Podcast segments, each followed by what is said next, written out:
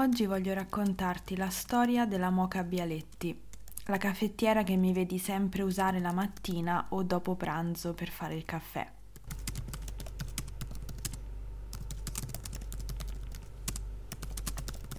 Come ben sai, ogni mattina a casa mia si ripete questo rito. Prendo la parte inferiore della caffettiera e la riempio di acqua fino alla valvola. Inserisco il filtro. Riempio il filtro con il caffè macinato, aiutandomi con un cucchiaino. Avvito la parte superiore a quella inferiore, assicurandomi di avvitare bene. Metto la caffettiera sul fornello e accendo il fuoco mantenendolo basso. Aspetto qualche minuto che il caffè venga su.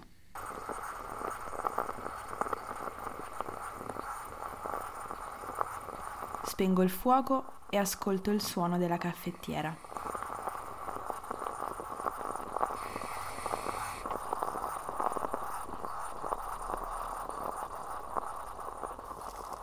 prendo la mia tazzina preferita e ci verso il caffè.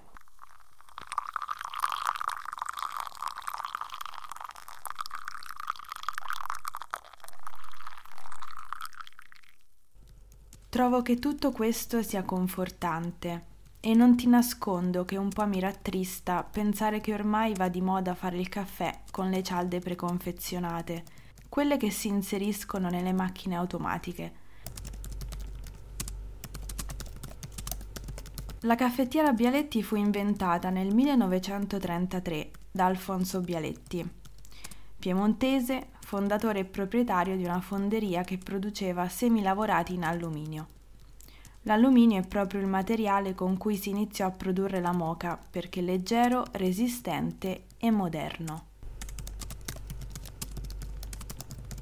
L'idea gli venne guardando sua moglie usare quella che era l'antenata della moderna lavatrice per lavare i panni.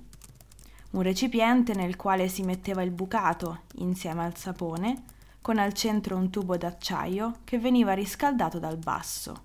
Sotto il recipiente c'era una sorta di caldaia con l'acqua che, una volta riscaldata, risaliva il tubo d'acciaio e fuoriusciva nel recipiente il funzionamento della moca è pressoché lo stesso.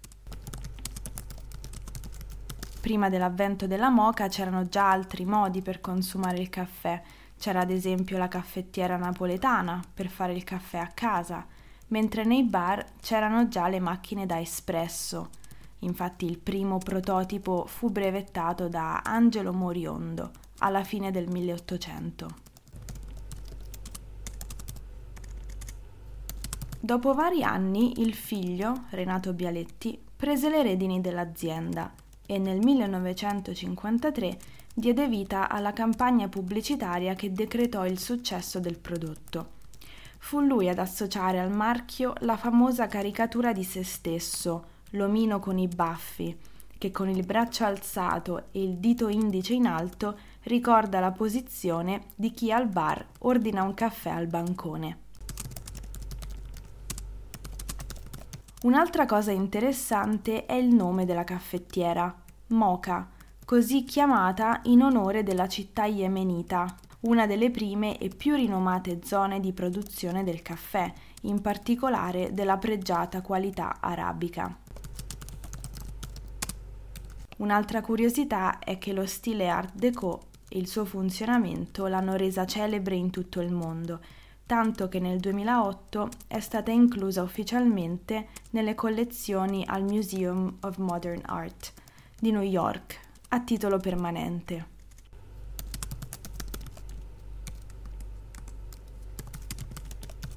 Oggi esistono otto misure della caffettiera, dipendentemente da quante tazzine questa serve c'è la caffettiera da una tazzina, da due tazzine, da tre, da quattro, da sei, da nove, da dodici e anche da diciotto tazzine. Una per ogni necessità, dalla colazione da soli al dopo pranzo con tanti amici. Un aspetto che ritengo molto importante è quello dell'ecosostenibilità Infatti fare il caffè con la moca è al 100% ecosostenibile, perché l'unico rifiuto che produce è il fondo di caffè, che però è completamente biodegradabile e compostabile e può essere riutilizzato. Ad esempio a volte lo riuso come sfoliante per i piedi, altre volte lo riuso come concime per le mie piante. E poi non si devono usare detergenti per pulirla, è sufficiente l'acqua e ha una durata minima di 10 anni. Mia mamma a casa ha un paio di caffettiere che usa ormai da anni.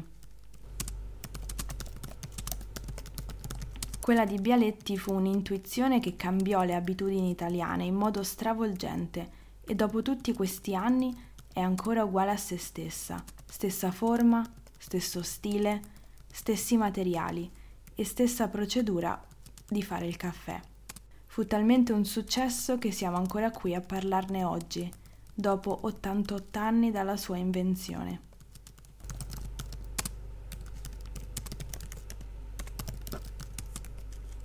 Mi fermo qui, mi sono dilungata un po' più del solito oggi. Ci sentiamo presto. Ciao!